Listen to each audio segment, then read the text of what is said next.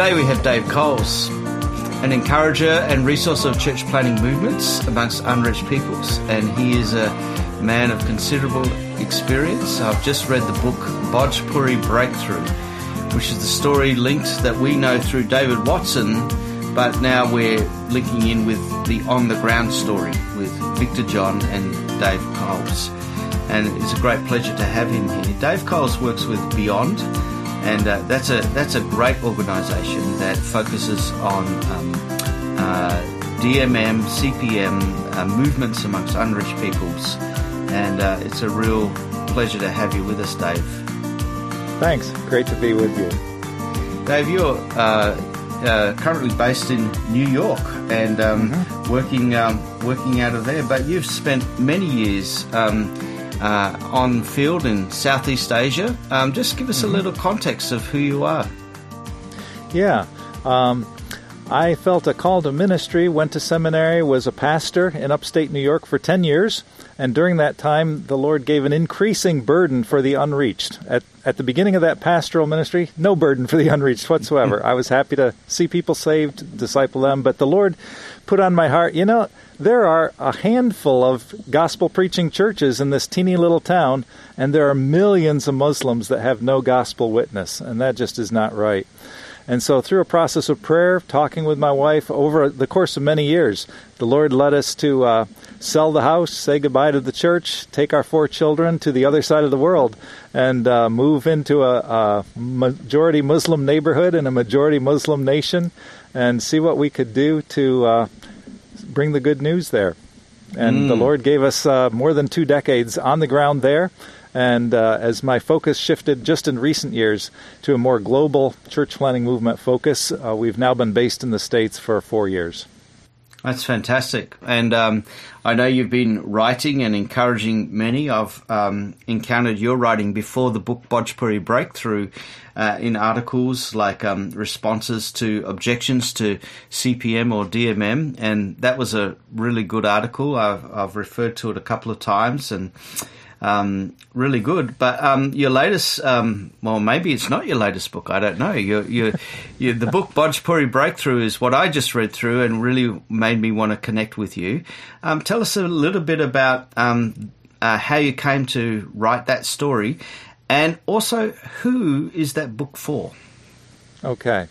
Well, the way I came to write it was um, over the last 10 or so years, 10 or 15 years, I had occasionally met Victor John. He came to Indonesia a couple of times and did sessions, and so I had seen him there. And uh, when I was involved in some church planting movement trainings, uh, we did one in uh, Delhi, and he came and shared there.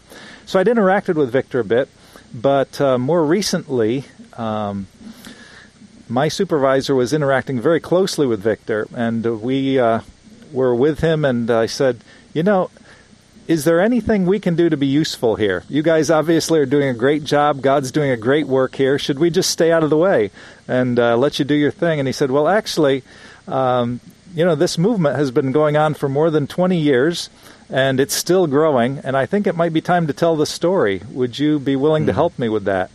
And uh, I thought, wow, that's pretty overwhelming. I'm, you know, I'm not a professional author. I, I've written a few things, but I'll do what I can. So I said, let's give it a shot and see what we come up with. So that was the beginning of uh, many, many hours of interaction with Victor and uh, other leaders in the movement. Uh, we got together, I don't know how many times, and uh, came up with the manuscript, which was accepted by WIGTake Publishers, of uh, just to share kind of what's happening in the movement. And so our audience is anybody who wants to know so, what's it actually like in one of these church planting movements?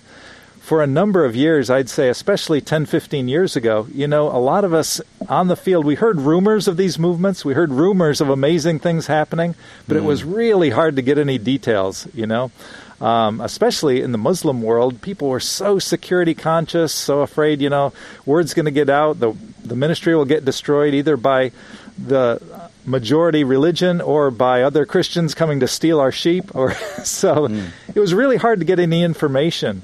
And so when I landed in connection with the leader of a very significant movement that was actually willing to tell his story, I said, This is very worth doing. And I'm sure there are a lot of people. So I'd say probably first audience is um, Christian workers, uh, missionaries, people that have a burden for the unreached and uh, mm. are either trying or are interested to know how could this happen. Mm. You know, what does this really look like? Uh, I'm optimistic that a wider Christian audience is interested, and I've found that in the couple years since the book has been published. It's not just missionaries who want to read it, but the, a lot of Christians in various places. And the book now has been translated into um, a handful of languages. It's already in Indonesian, it's just come out in Swedish, uh, it's in process in Polish and Korean and if there's another language I forget. But mm. uh, we're finding people are interested to know just so what really goes on. And uh, it was very convenient a couple of years ago when I did a, uh, a discussion, some called it a debate, with a good friend of mine about church planting movements versus a more traditional approach. And it was really handy to have this kind of data on what is actually happening in a movement so that we could discuss the, the details of this is true, this is not true. You know, all movements are this way or not this way. Mm. And uh, so that's part of uh, the audience is any believers that are really interested to know is this stuff for real? Is yeah. God really doing these kinds of amazing things? They can see at least one example of, okay, here's the details, here's the dynamics, here's what's worked, here's what's not worked, and uh, here's part of how God has done it. Really good, really good. And um, the um, it was reading the book was like lifting the bonnet on a car, mm. and you, are looking God. at the workings, and you, you, you you're getting underneath everything, and you're just seeing and you're hearing the stories firsthand of mm-hmm. different workers through many different stories of engagement in in different areas. So. Very good. Beautiful. You could even hear in the language, having worked in India, uh, you could hear some of the language coming through uh, there. And um, yeah, having seen and been involved uh, somewhat with movements in North India, um, it it was great to read and to resonate with a lot of what was mm. going on there. Um, Praise God. It's it's good to note that Bhojpuri is not a people group; it's a language, and and right. um, and it's a language of um, maybe East Hindi, where you'd where you'd where you talk about uh, the area of Bihar and neighbouring states, and uh-huh. um, it's a it's a large people group of over hundred million people. Uh-huh. But um, you know, Bihar has this notorious reputation of being the graveyard of missionaries. And um, yeah. t- tell us a little bit about the context before we jump into the movement. Uh, what what was that like, and why is this so important to to understand the context? Yeah.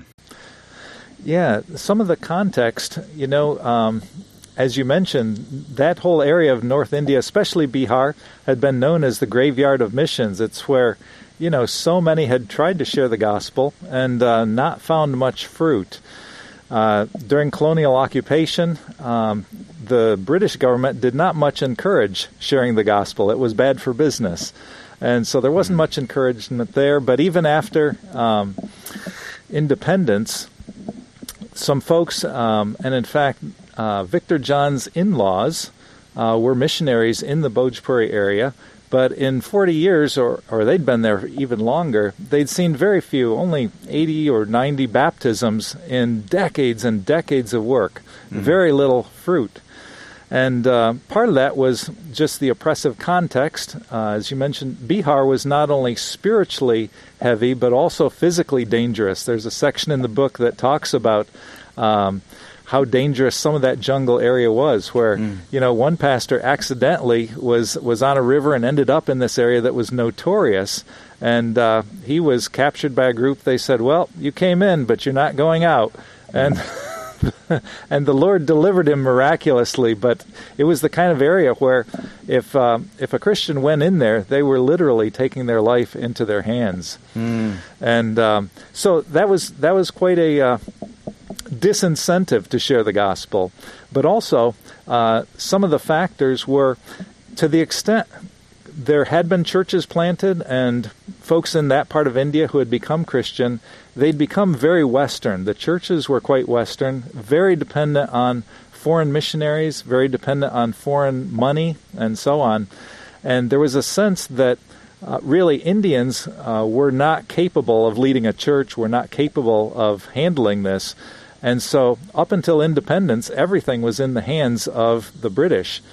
And uh, they didn't raise up leaders, they didn't think that was possible. So, when the British left and the missionaries left, um, the people were quite at a loss. They uh, they couldn't afford the buildings. They couldn't figure out how to lead the churches, and um, it became very much an us versus them mentality. You know, they were this tiny, tiny little group of Christians in a huge sea of Hindus and Muslims. Mm. And so this bred kind of a fortress mentality of self protection rather than outreach, such that. You know, if uh, if a non-Christian came in, if a Hindu walked into one of the churches in those days, people were not excited, you know, and thinking, "Oh, how could we share Jesus with him?" They were thinking, what's this guy up to? You know, this is dangerous. You know, why is he here? So the whole ethos was suspicion rather than sharing the gospel. And so there was, um, because the British resources also had been pulled away, there was uh, a scramble to try to come up with resources. So there was uh, tension between the Christians, tension with the majority, and very little passion for sharing the good news. But to the extent it was being shared, it was being shared as essentially a Western gospel. It was mm. the gospel uh, in European clothes, and um, so very much a sense that to become a Christian was to leave your culture and become uh, a European, essentially a Westerner. Mm. Yeah. Yeah, fascinating because um, I remember in the 90s, um, uh, Lalu Prasad was the chief minister there in hmm. Bihar, and um, mm-hmm. he was fantastically humorous in the way that he, he led a very um, defunct state. Um, the um, um, the the notorious stories of corruption and uh, even some of the brilliance of his corruption schemes were, were amazing to behold. To this extent that um, uh, he he always had us in stitches, but it was like you either had to laugh or you cried because yeah, he scammed tens of millions of dollars out of the World Health Organizations and central wow. central government and um, and uh, a Japanese um, minister came into Bihar and said, "Just give me Bihar for ten years, we'll turn it into Japan." And Lalu said, "That's nothing." Give me Japan, and in 10 years I'll turn it into Bihar. it, was a hilarious thing, but the point being, it was such a defunct and corrupt state. And then you mm-hmm. jumped into the church, which is inherited their British models and British properties, yeah. and there was so much infighting, and so much mm-hmm. um, there were the, the the property issue was huge for them, and yeah. there was there was nobody there was no movement there. To mm-hmm. think of a church planting movement in that context was unthinkable. Um, yeah. And um, for God to move. So, um, yeah, so what's happened there is remarkable if you know now mm-hmm. that there are hundreds of thousands of churches, not yeah. just believers, but churches and movement spreading um, multiplying down generations, being led by local leaders, mm-hmm. and mm-hmm. from from that position to where we are today, that we have to then say, well, what happened? What was some of the remarkable shifts that that yep. happened? And and maybe let's just jump into that space and said, okay, we have a we have a mission field that's very unreached high level of um, impossibility or implausibility for a mm-hmm. movement to happen, something really radical had to shift. Dave, yep. take yeah. us through some of that journey. Mm. Okay. Yeah, some of what happened there was uh, Victor John had been a pastor for about 15 years in that context, and he was frustrated with the fact that the church was not reaching the majority. And uh, so he um, was able to hear about this movement idea, get some training, and he stepped out of his pastorate and took two years to just seek the Lord and say, "God, what are you, what what are we going to do here?" Mm. And uh, so the Lord led him to look at applying a different model. First, to go after culturally appropriate churches. Instead mm. of church buildings, paid pastors, and something that looked very Western, very European, to go after something that would look very Bhojpuri. And uh, so um, the movement began uh, actually over in UP, Uttar Pradesh, in the hmm. Varanasi area. And um, so it expanded from there. But initially, they were looking at the local language. As you mentioned, Bhojpuri is not a people group, it's a language. Mm. And uh, some people, you know, they, they scorned that. They thought, this is, this is an ignorant people's language. This is a primitive language. Why would you bother with that? Um, but Victor was convinced that using the local language and the local culture was key to reaching people's hearts. Illiteracy was huge, and um, and yet they used an approach that was able to function among uh, oral peoples. So they raised up local leaders, used the local language, and um, indigenous songs were written, worship songs in the local Bhojpuri language. Uh, after a few years, a song book was put together so they could share with each other some of the indigenous songs that were being written. And um, the work was put in the hands of ordinary people. Mm. So the vision was to equip uh, all of the disciples to make disciples and mm. to hmm. plant churches. So it was a very different understanding of church without Western flavor. And so initially, some people said, you know, you're crazy, uh, they, or they said you're a heretic, or, you know, it was very strange and very uh, non traditional. So Victor took a lot of flack in those days, but God um, convinced him that was the way to go, and the Lord brought some others who caught the vision. And he was very open handed. He wasn't uh, doing this in secret. He invited other leaders to gather, to pray, to seek the Lord and uh, to try and say, what might the Lord do to reach these people? And he found that um, the language tended to unite people. He said, if you focus on caste, that will divide people. You end mm. up hmm. with a divided church. Mm. But if you focus on language, that unites people. So the mm. language became very much a unifying factor in the movement.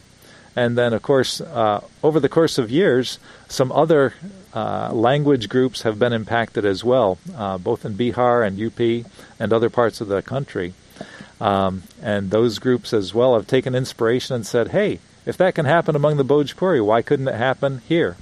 Yeah, just just fantastic. And um, that, I mean, you just skipped over some um, things that we need to really stop and recognize. Um, mm. uh, the focus on language and the focus on not just one uh, homogenous people group approach, which is actually quite strong in our missions approach. We we focus mm-hmm. on not, not a geographical or language region. We usually narrow it down to a a, a people group, um, mm-hmm. and um, and that that's been a helpful thing for the mission world to focus there. But here you've got a saturation vision going on, mm-hmm. where they say mm-hmm. let's let's jump into the language, and we understand that if we if we focus there, we'll get. I, I think the term was you can go fishing for a, f- a few big fish, or you can throw out a net and drag everything in, and um, and out of the book. Mm-hmm. And that was a yeah. key key thought. So focus on a language um, but then the the empowerment of every individual to make disciples. I mean, that's mm-hmm. a radical shift, and I think that's um, in our traditional models everywhere. That is probably one of the biggest barriers uh, for us mm-hmm. to do, look at movement. That we think, well, the pastor or the professional or the paid missionary uh, does the ministry. Um, mm-hmm. But there's a shift there that's that's gone on, a, a yep. paradigm shift. Let's unpack that a little bit. The idea of empowerment versus, um, yeah, the other. Yeah, that's that's really a huge key to the movement. Is um, they don't pay pastors, they don't hire leaders, uh, they don't build church buildings. So the leaders are bivocational. Uh, if somebody already has a skill or a job, um, that continues to be their profession, their skill or job, and then they also make disciples and also plant churches. Uh, they equip people uh, through some training centers to do uh, helpful outreach, to do holistic ministry, and that's one form of access that they use. And um, so they they connect with local people in terms of the access as well. Go in and say, "What what do you need? How can we help?" And after they've found out what the local needs are, connected with the local leaders in an area, they empower the local people and work together with them. So the the evangelists or the apostolic workers, if you will, come in not so much as evangelists, they come in as um, people that are there to help, mm. as facilitators, people that help them fill out forms for the government, help them mm. get access to um, things that they should have for, from the government, whether it's clean water, whether it's um, adequate sanitation. There are many things that actually the Indian government has said uh, they should be providing, but because the people don't know, they don't know enough to ask. Uh, they've mm-hmm. not read the documents because mm-hmm. many of them uh, are not literate. So it's empowering uh, apostolic workers to go and be a blessing in places, and then it's empowering all of the disciples to share the good news and empowering everybody to uh, have the potential to plant new churches. So it does it doesn't depend on any one person, and it doesn't depend on a hierarchy. Nobody's waiting for Victor John to give them orders. Mm. Nobody's waiting for uh, a, a, paid pastor or somebody with a seminary education to tell them how to do this. Mm. They look at the the Word of God and say, "Yeah, God says make disciples, so let's go make disciples." And so the Holy Spirit and the Word of God are their main leader. Fantastic. And so you've got this idea that the um, uh, every disciple can go and make more disciples. And so exactly. there's a shift um, there in our understanding even of what is church, because mm-hmm. suddenly, um, if every disciple can make disciples and gather groups, usually along mm-hmm. relational lines, uh, right. uh, the idea of church becomes the fruit of that work, um, mm-hmm. and not a institutional model. Um, right. Yeah. Very, very yep. interesting in the book. I, I noticed um, and picked up on uh, the idea of the lack of titles, the mm-hmm. lack of which is a big deal in India. It is oh um, huge. Um, you know, everybody uh, pasta, pasta, pasta, and to get away from that is like um, yeah, seems impossible sometimes, um, especially in a um, in Australia, not as big a deal, but in an Asian culture, which is very honorific. Um, yes. The idea of not having titles and being called mm-hmm. titles is a huge deal. But yeah, the idea it that is. just being a leader or just recognized as a disciple maker, um, mm-hmm. massive massive. Yeah, it's it's huge, and uh, I really appreciated how countercultural the movement is in that sense. You know, I've always been a big fan of the uh, verses in Matthew 23 where Jesus said, you know, call no man your father, you know, mm-hmm. call nobody your teacher. Uh, mm-hmm. you're all brothers, and. Um, and so I've been a bit dismayed actually at American culture where churches that you know, used to not do this have now taken on the, the habit of talking about Pastor John and Pastor Frank, and I'm like, wait, this we used to call him Frank. you know, we this used to be John. Why are you now treating him like? So, uh, mm. yeah, but as you said, in Asia, even more so. So important to give everybody proper respect, use the proper title. But in the movement, yeah, they, they very much are applying the biblical teaching that we are all brothers. And, uh, you know, don't expect to get a special salary, to get a special title, to get a special position, to get special anything for obeying Jesus and making disciples. You know, you're, you know, you're a leader. So who are you leading? Are you leading your family? Are you leading a house church? Mm. Are you leading uh, dozens of house churches? You're mm. a leader. Uh, you're one of God's people. That's valuable. And while I'm on that, I'll mention one other way in which the movement's very countercultural is the role of women. Mm. Uh, they have women in leadership of the hmm. churches. Mm. In fact, the the head of uh, the agency that sparks some of this is a woman, uh, Victor's sister, and um, so it's very countercultural to have women leading fellowships, women uh, sharing, and also uh, in terms of caste, they have. Um, people from a low caste that are sharing the good news, bringing to faith people from a high caste there's one woman who, um, you know, she'll lead one fellowship on one side of the river, and it's low caste, and then go over and lead a fellowship on the other side of the river, it's high caste. And uh, So they're, they're no respecter of persons in terms of gender or in terms of education. They have leaders who are illiterate, and uh, often the people don't stay illiterate long. You know, the book has numerous stories of leaders who, at the beginning, you know, they had just a couple years of education, couldn't read, but they were highly motivated to read the Bible, so they became literate in the process. But that's not a barrier to leadership. You know, uh, if you can if you can talk, you can pray, you can share your testimony, you can share the good news, you can bring people to Jesus, you can make disciples, you can lead a house church. So, uh, no respecter of persons, and that's a marvelous and very countercultural thing in that context. Yeah, that's um, that's that was came through very clearly on the book. There's some of those countercultural mm. elements, especially knowing the culture, but also mm-hmm. looking back into our culture in the West here. We have mm-hmm. picked up um, uh, some of those um, uh, attributes that we we unconsciously do, and I, I, I recognise that uh, many times we we um, we use the, t- the titles, often justified by, well, now we have a lot of Asian culture here, and they like it, so let's use it. and we have we have um, we have a lot of pastors in Australia um, now adopting titles where before it used to be their first name basis. Now it's oh, um, oh, now it's uh, pastor so and so, and yeah, and so this is a this is a very good uh, key thing to pick up on. So mm-hmm. we've looked at the idea of a saturation vision. We've looked at the idea of um, uh, going everywhere, uh, empowerment, which is a really key idea that every disciple mm-hmm. can go and make more disciples, and mm-hmm. out of that, church is born.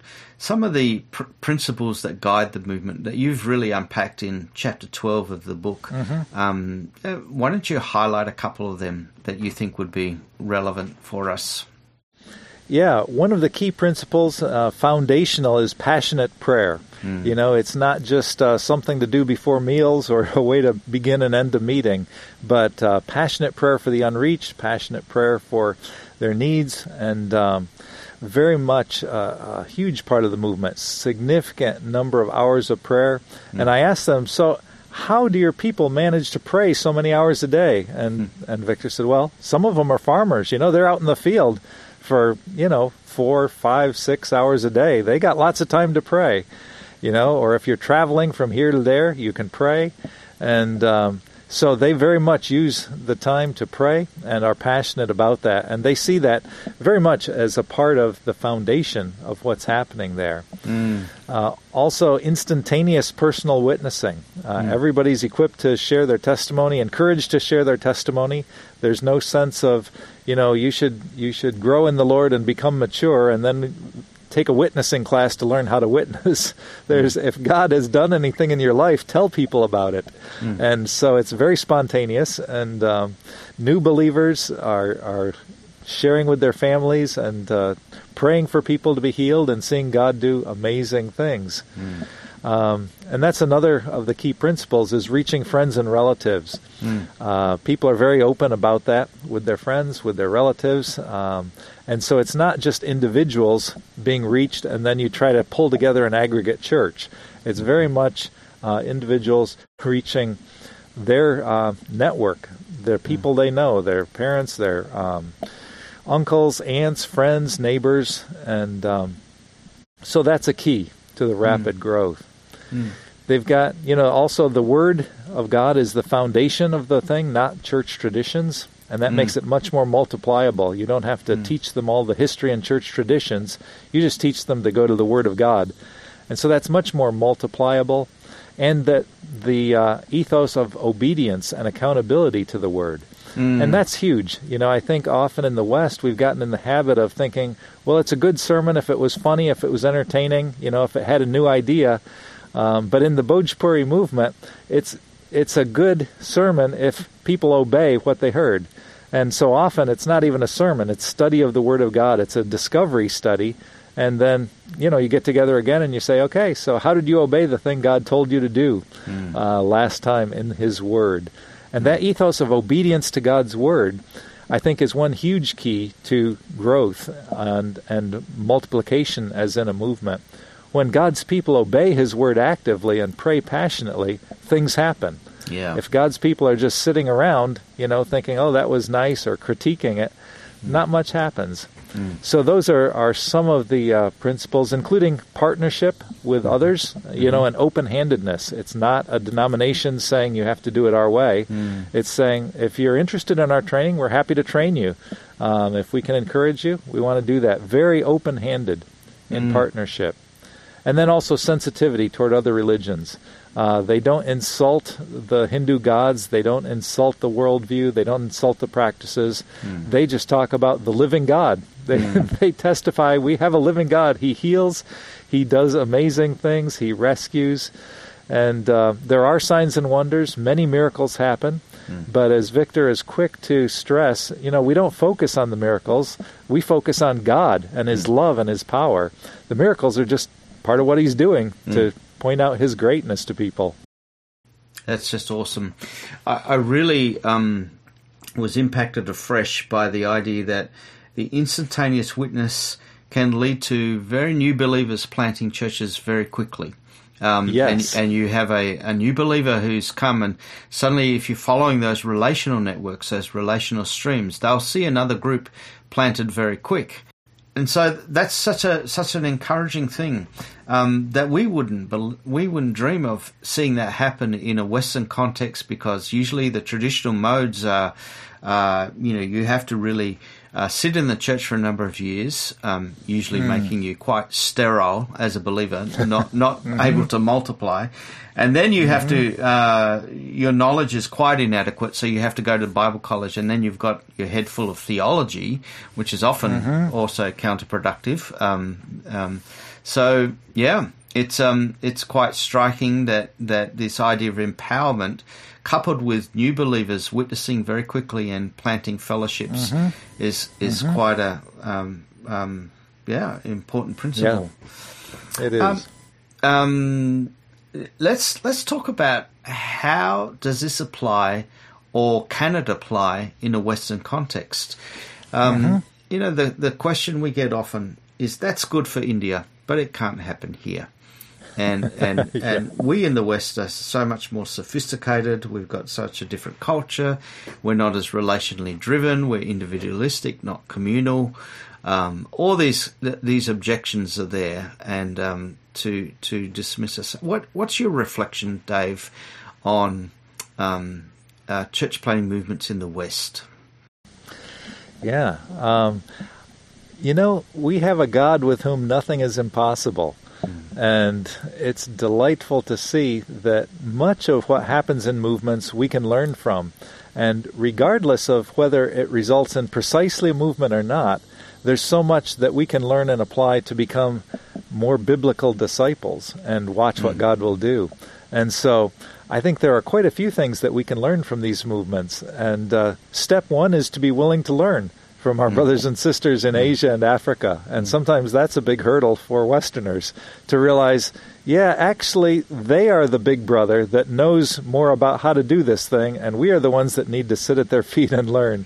So that's the first step is to be quiet and listen and and respectfully ask questions and learn from these brothers and sisters that God is using in amazing ways. Um, to mention some specific things, I think the first is passionate prayer and fasting. You know, it's interesting that when I hear movement leaders describe what's happening um, in the movement, they always mention prayer and fasting. And I think for a lot of Westerners, when we hear that, we say, yeah, yeah, I should pray more. But rarely do I hear the fasting mentioned. and I think there's something to that. And I don't know exactly how and why that works in God's economy, but very much um, there's a reluctance, I think, for a lot of Westerners to feel unpleasant feelings like, I'm really hungry. but uh, somehow prayer and fasting is key and passionate prayer. So I would encourage, um, I do encourage people to do, do prayer walks, uh, mobilize prayer, and to pray with unbelievers when we have an opportunity. You know, in this movement, uh, they're willing to pray with people if there's a need. Whereas I think in the West, we've become so accustomed to a secular atmosphere where it just feels so weird and awkward to, to even think of asking an unbeliever if we can pray for them, Hmm. that it, it doesn't happen. And so we miss opportunities in front of us day after day that we could pray with somebody, or at least say, hey, would you be okay if I prayed for that? They can always say no. We don't have to invade their space. But even to offer and say, hey, you know, I think um, God could do something with that. Would it be okay if I prayed for that? And see what they say. Uh, many people, even if they don't believe, will be open to prayer. I know, in Indi- and um, when I was on the field among Muslims, hundreds of times I asked a Muslim, "Can I pray for you for that?" And they always said yes. And even when I said, "Is it okay if I pray in the name of Isa al-Masih, the name of Jesus?" they always said yes. And I never had a Muslim turn me down when I asked if I could pray for them. And I realized how much in America I'd become secularized and almost never asked anybody if I could pray for them. Whereas in Indonesia, I was asking and getting positive responses. So I think that's key, um, is to be passionate about prayer, including praying with and for unbelievers. Not just, oh, I'll, I'll pray for you later, but with them to actually pray in a sensitive way. And hmm. speaking of sensitive, there's a sensitivity to God's Spirit that Victor talks about quite a bit in the book. And that is really key to that movement and another movement I know of in India, a very significant, large movement, where if you ask them, you know, what's your secret sauce? What ma- how does this happen? They'll say, when we don't know what to do, we pray, we listen. Hmm. We listen to God until His Spirit tells us what to do. And so we call that one affectionately the listening movement. Mm-hmm. Uh, but it's very much a key to the Bhojpuri movement and really all of the movements that I've interacted with is a sensitivity, a willingness to say, okay, God, I've not got this figured out. What do you want me to do here? Hmm. And just be willing to go into the realm of the subjective and listen and do whatever crazy things it seems like God's Spirit is leading. So that's the first thing is the whole realm of prayer and listening to God's Spirit. Um, a second would be looking for key people. Um, the Bhojpuri movement, as with um, pretty much all of the other movements I interact with, they look for a person of peace. That's not just somebody who's open to the gospel, but somebody who's open to uh, welcome the gospel messenger and open the door to their uh, network of relatives or friends or whoever, so that you, as the outsider, are not the key person um, sharing the good news, but the insider, the person of peace, gathers their network, their group, and they become the one who is key in spreading the good news. So, looking for those kind of people who are open, people of influence, people who are connectors, and empowering those kinds of people. And then also partnering with other people that have a similar vision for a radically biblical, simple church. And then one more I'll mention, um, actually, two more. One is to build your strategy on clear understanding of the situation. Be open to doing research to figure out what are people's needs and find ways to help meet those needs.